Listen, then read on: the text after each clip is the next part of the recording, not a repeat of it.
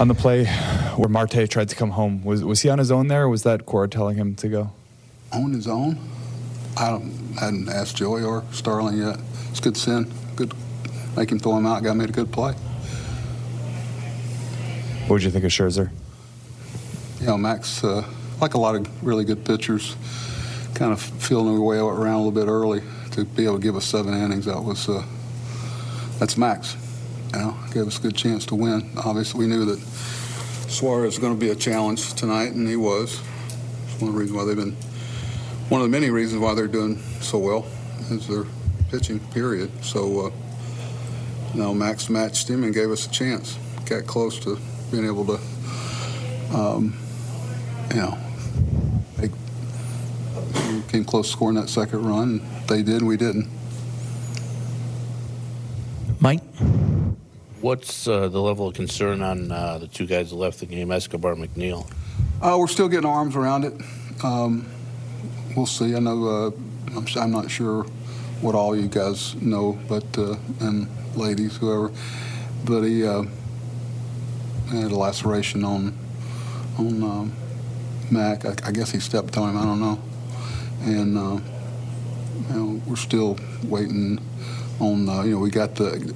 They did a uh, ultrasound and then went and did an MRI on uh, trying to get ahead of what we might or might not need tomorrow. So, you know, those tests are. I think they're back. So I think they're deciding, you know, what direction to go. You're probably going to have to have a player or two here tomorrow. Uh, you know, Billy and them have been great about uh, getting ahead of that stuff. He was working on that when it happened. So, you know, we've got some things we are about halfway through talking with before I had to come down here. So, we'll, uh, you know, fortunately, we got a night game tomorrow. So, you know, we'll be, we'll make sure we're covered one way or the other. You know, these are, you know, you got to make a decision about how long, and you know, that's it's tough right now, this, this quickly after the injury, to be able to tell how long it might or might not be. Tim? You're saying that was Hoskins step, stepped on McNeil? I think that's what I was told. I don't know. Do y'all know it? I don't know. It doesn't matter. And h- how serious of a cut is that? I know. I heard uh, two or three stitches, but I haven't. I haven't been able to get down the training room yet. But uh, you know, right on the throwing hand thumb. So we'll see. Usually those things take a little while before you know the uh, severity of it and how long somebody will be out. Obviously, uh, you know, pretty quick since it's happened. So we'll, uh, you got to make a decision how long it might be and try to project that. And uh, obviously, two guys that, you know, are valuable to us would like for, you know, them not to spend the full DL period, but you know, we're going to gather all the information, try to make a good decision. I know uh, Billy and his group are getting some what ifs uh, in place. Tim Britton? Did uh, did Escobar feel that on a specific play tonight? The the pain inside. Now you know what what happened was uh, he was feeling it a little bit and was you know it was good that he let us know and before he took it bad. I didn't want. I'm hoping that it's something that we got ahead of before he went in there and uh, and really turned it loose and it became a, a real problem. I don't know yet for sure, but uh, I think that's the case right now. Um, but I'm hoping that you know the evaluations of the MRI prove that it's not something that's long term.